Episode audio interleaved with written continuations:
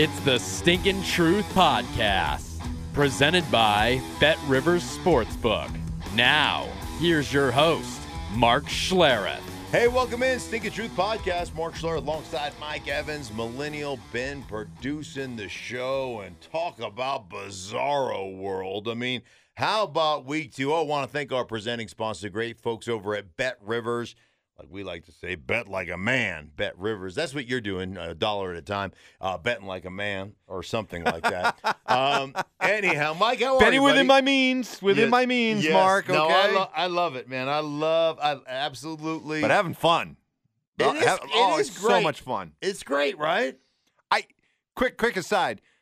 I, I, I probably was involved in 15 or 16 plays on Saturday during college football, and like another 15 or 16 Sunday with the NFL. Again, not not going big, but a lot of fun to have that much skin in the game. And- Right. And, what a wild It keeps you locked in, It right? does. It does. And what a wild You're right. Boy, any isn't the first couple weeks of the NFL season proof that you got to be careful to avoid overreactions positively or negatively week to week because Right. you got the Steelers who look great and go into Buffalo, beat the Bills, but then turn around and lose to the Ra- uh, Raiders. You got the Ravens who lose to the Raiders, then turn around and beat the Chiefs. You got the Saints who look awesome in week one, destroying Aaron Rodgers and the Packers, and then turning around and getting thumped by Carolina.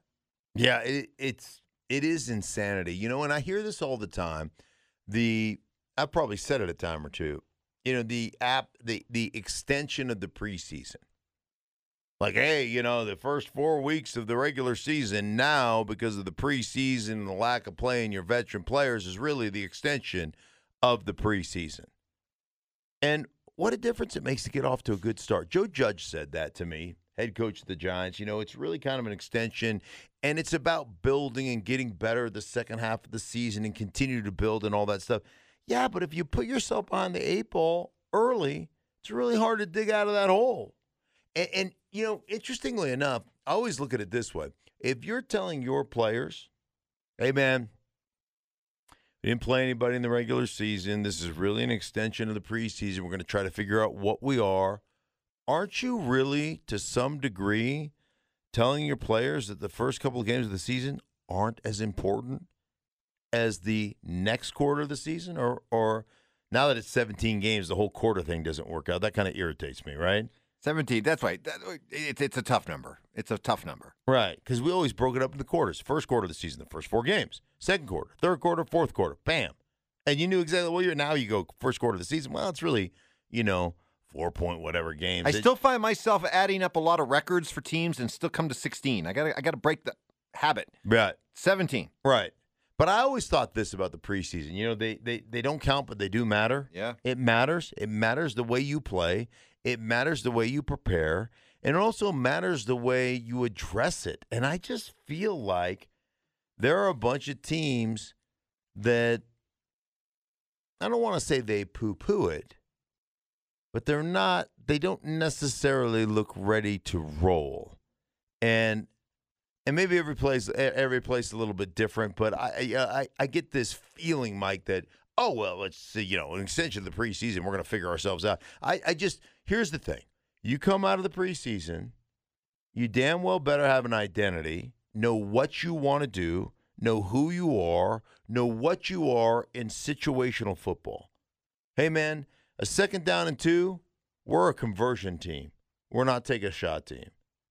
Hey, man, when we get into third down and long situations, we are a protection team. We are an empty team. We are what? I don't like. It doesn't matter to me. It, it matters to your players. But here's the thing: I want to know. I want to have my rules. I want to have been put in that situation so I don't have to think. I can just react. And I think there's a lot of teams that go about it. Like I said, Joe Judge, we're still figuring out who we are. Well, guess what? I know who you are. You're 0 2. And you gave one away that you should have won because you got called for what? Offsides on a field goal and gave them another chance to hit one. Pretty soon you're trying to ease into a season and ownership may decide, thanks, seen enough. Yeah, we're going to ease into a new coach. Yeah, exactly. Right? There are some games that are important early in the season for teams. And I, I thought Sunday night was a great example. The Ravens, because of the playoff problems that they've had the last couple of years, falling short in the playoffs, you're you're not going to make up all of that. You're not going to make people forget about all of that by simply beating the Chiefs in week 2, but at some point you got to start the process, right? Right. And that was important for them to be able to beat the Chiefs, even if it's just week two. Yeah, I think there's a couple of things. One, look at the Chiefs, man. They've been a bunch of points week one, right? Yeah, I mean, oh, they give up 30 plus points week one, 36 points week 29, two, 29. 29 in week one, 36 points. Yeah, maybe I was going with averages there, Mike. Sure. 29. I'll give you the benefit of the doubt when it comes to math. 36 divided by two is about 32 Yeah, ish. ish. Ish. Yeah, almost 33 points a You're a big ish guy. Yeah. So, like, one, you got to be concerned about that, right? Like, I, I, here's the thing about, here's the thing about Kansas City. You know, you obviously you can put up points on them, or at least that's what's been exposed here in the in the first two weeks of the season. Two, um, I really think it comes down to how you manage the the back end of the first half and the back end of the the fourth quarter. Like if you can possess the ball and and I know the whole principle is, hey, possess the ball, limit their possessions, don't let Patrick Mahomes get you on a big play because offensively they're so dynamic. But he's gonna get you. They're gonna make those plays. Can you possess the ball at the end of the game and the end of the first half? Can you not give them a chance to double up at the end of the first half, you know, and get the ball back at the beginning of the second half? Can you not give them those opportunities? Because I think then you can win, you can prove you can score on them, right? Then you can ch- you have a chance to win the shootout. Does that make sense? Right. And I think for Baltimore, you're 100% right, Mike. I mean, here's a game where you're looking at the Baltimore Ravens, you're going, wow, that could have, like, that could have escalated quickly. They could have been down, right? They could have been down 0 2. And, you know, then, then, then where do you go from there? I mean, Right. you're right. You're like 0 2, uh oh. And you know they're a good team.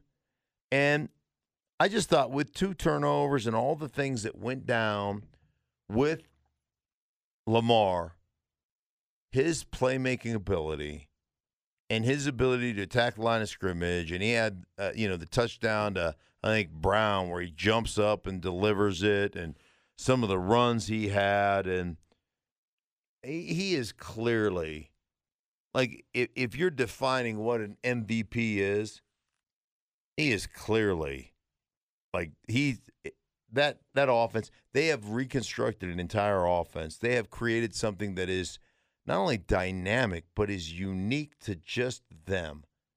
In a league where everybody runs the same crap, it's unique to just them, and it's pretty incredible.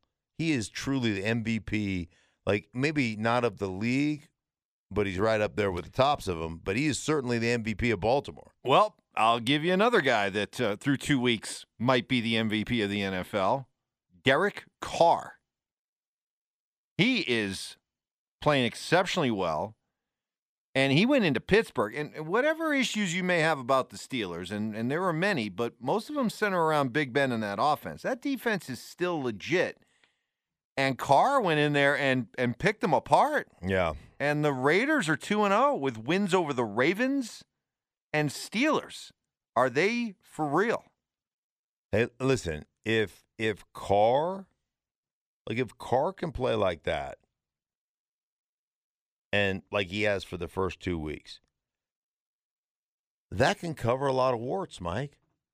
Like right now, Carr is not just managing the game and being efficient. Like, you know, Carr has always been that guy. It feels like to me in past, he's been that guy that's, hey, 20 at 24, but it's 212 yards and, you know, two TDs. And now with with Carr, it's all of a sudden it feels like it's, you know, 29 of 36, 350 yards and three TDs. And, you know, he's a work coverer right now. And because he's putting up so many points and because he's got the weapons around him to do that, doesn't it feel to a degree like Derek Carr is making up, like you're allowing your defense from a complementary standpoint to maybe not be as talented as you'd like it to be, but to be in a situation where you're constantly playing with the lead? I mean, think about it. Rushing. You know, they had Carr had four carries. Uh, Barber had 13 carries. Drake had seven carries. Yeah, they played without mean- Josh Jacobs in this game. Yeah, they, they really didn't run the ball. And here's Carr throwing for 382 yards, but they're having the lead, and they're forcing Ben Roethlisberger, they're forcing him to throw it 40 times. And think about, you know, they, they were going to fix the running game, right? They're going to fix it. They're going to lean on it. You know, the, Najee Harris is going to be our guy. He's going to run. He had 10 carries because what they're doing is they're forcing the opponent's offense to be one dimensional. Therefore, what? Therefore, we don't have to defend the run. We don't have to defend the, um, you know, we don't have to defend a lot of the uh, the the play action game off the running game. We can, we can just be more one dimensional and and play that way and understand what we're being put in. Like they're in a they're in really they're in a really good spot. Just in a really good spot. Sponsor around uh, the league here. Talk about some of uh, the games. Tampa Bay. It, it is scary because even while they were in the midst of the playoff run last year, Tom Brady kept insisting, "Look, we are maybe sixty percent of the way to figuring out what we all are offensively and everybody getting on the same page offensively. We have not even come close to hitting our stride yet offensively. And here they are the first two weeks of the season. Mark Tom Brady's thrown nine touchdown passes. Right. Nine. And I I think this guy could do this till he's 50. He said it. I, I, he I- said it the other day. did he really? that- Okay, I, I know he's always talked about 45, Somebody, somebody asked him, and he said, "Yeah, I mean, I feel I don't see why I couldn't throw. I couldn't play was 50. why not? I mean, Uh, he's just cutting teams up right now. Oh, it's it's not, you know, it's not close. And you know, I I- you know what I love more than anything. I I, love well, not more than anything. I mean, that was hyperbole. But you know what I love about that situation Eh, is that two guys who have been doing it for a long time that are pretty staunch in their belief system have found a way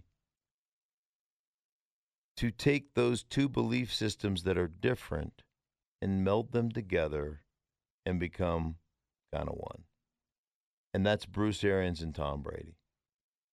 Here's my belief. Well, here's my belief. They don't match up, but let's make it work anyway. Yep. I mean, it's a it's a case study for how you can Yeah, but who fix a- gave more? Bruce had to concede a lot more, right?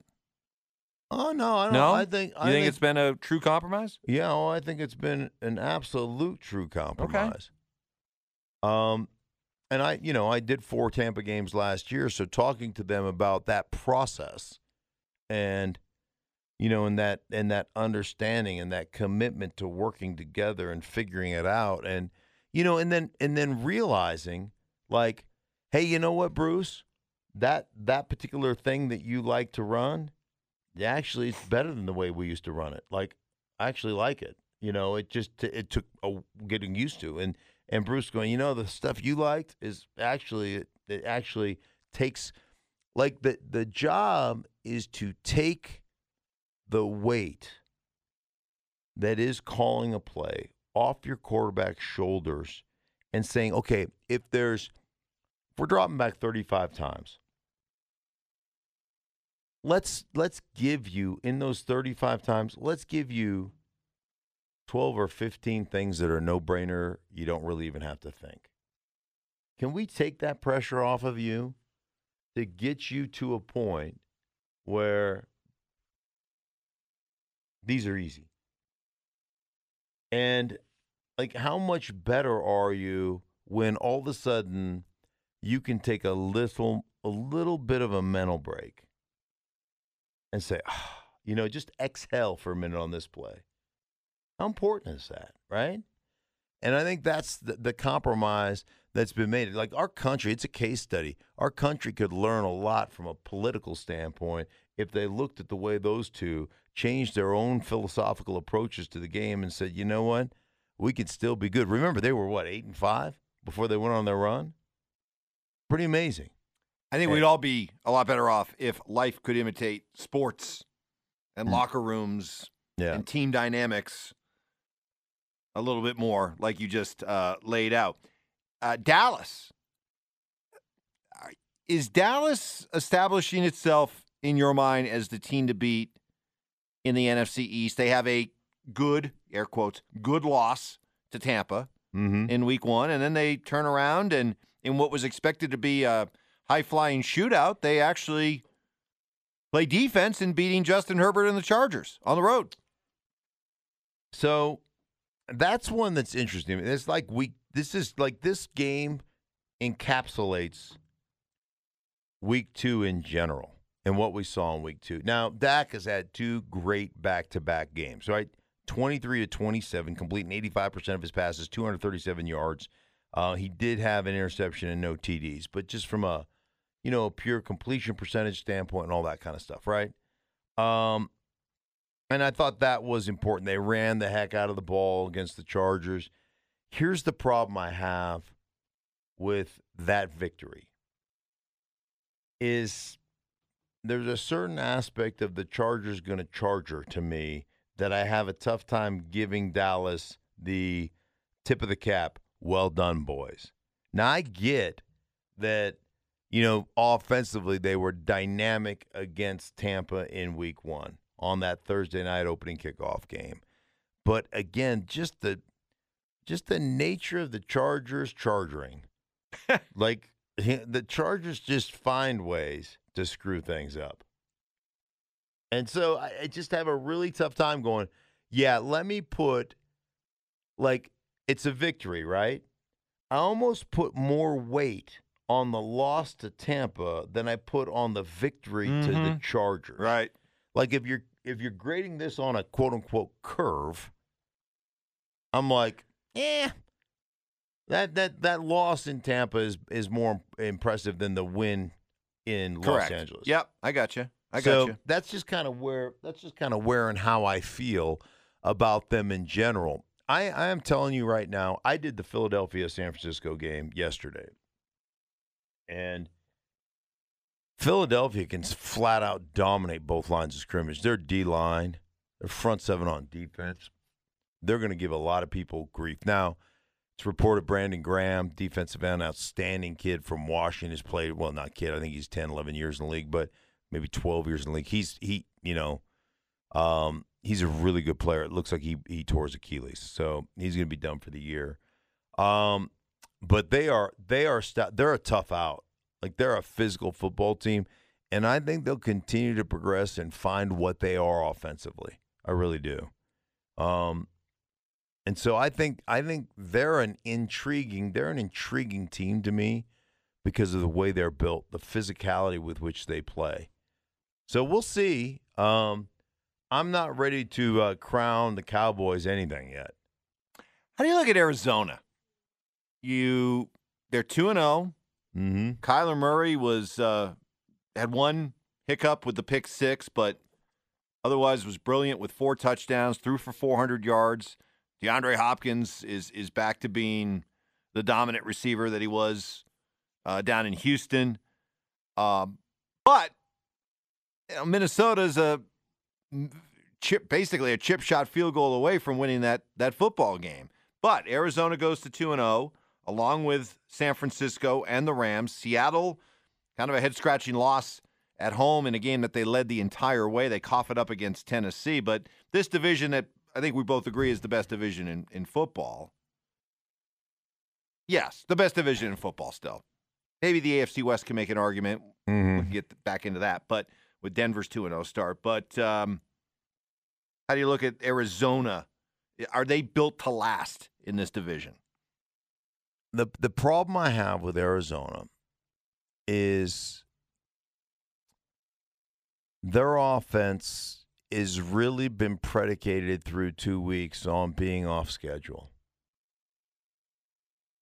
And their ability to make off schedule throws and and just Kyler Murray running around like freaking Mighty Mouse, chucking it down the field. Doesn't and- fit with your 70-30 rule, does it? It just doesn't fit.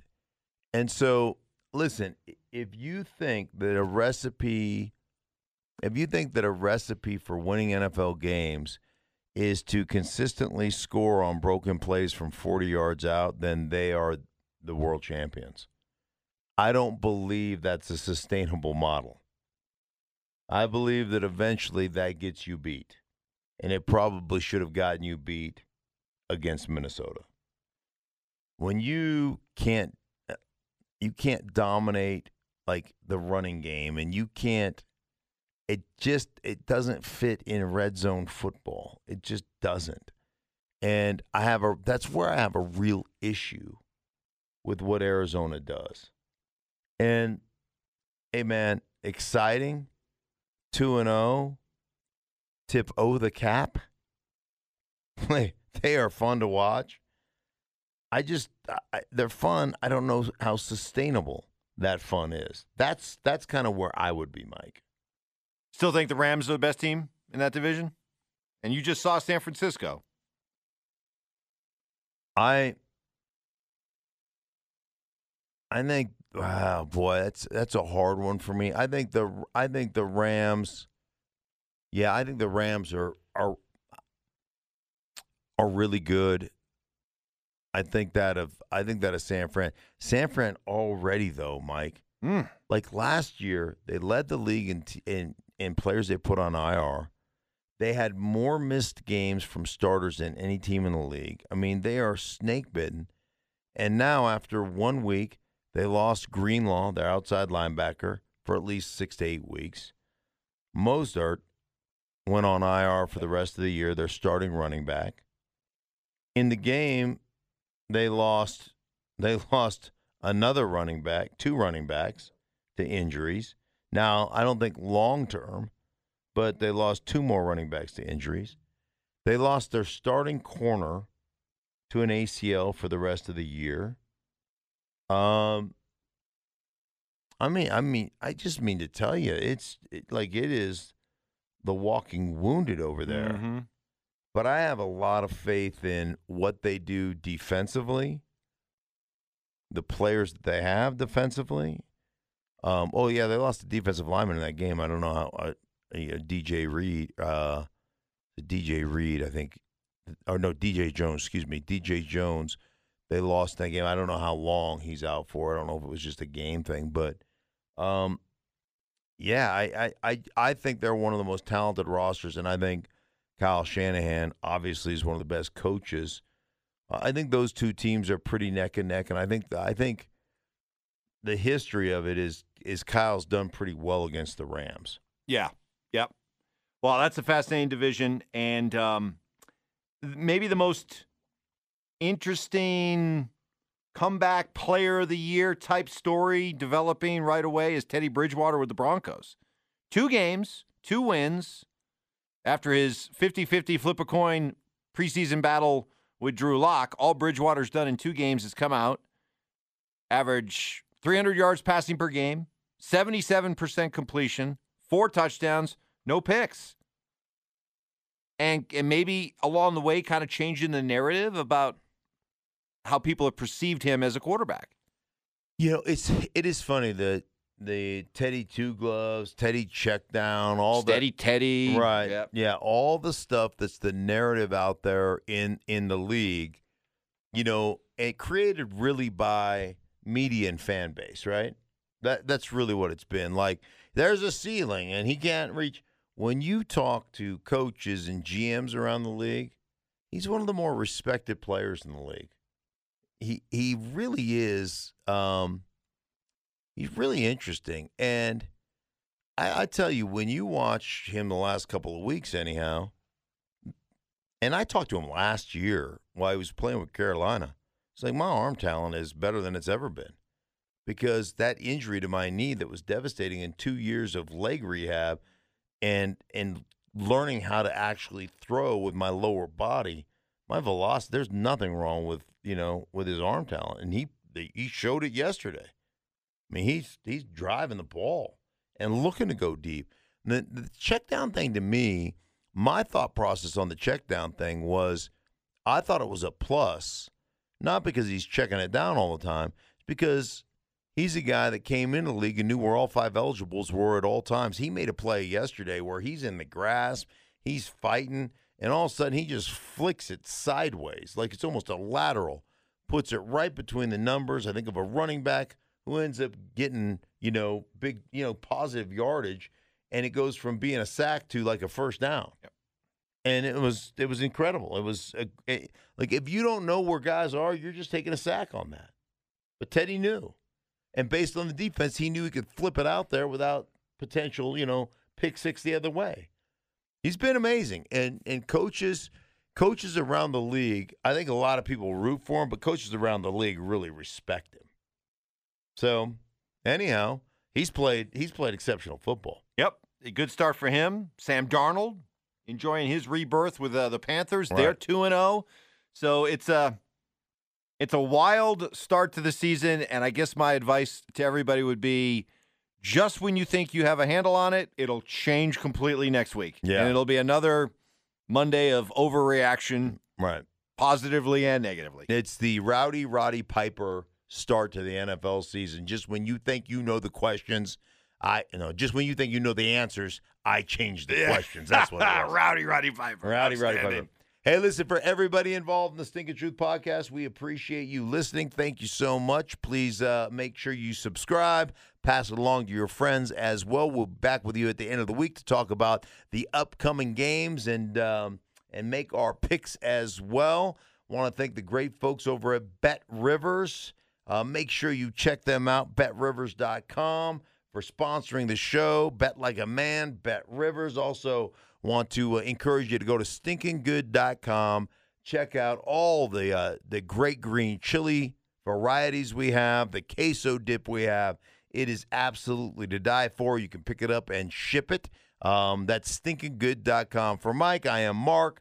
Thank you so much for listening. Thanks to Millennial Ben for putting the show together. We'll be back with you a little bit later in the week.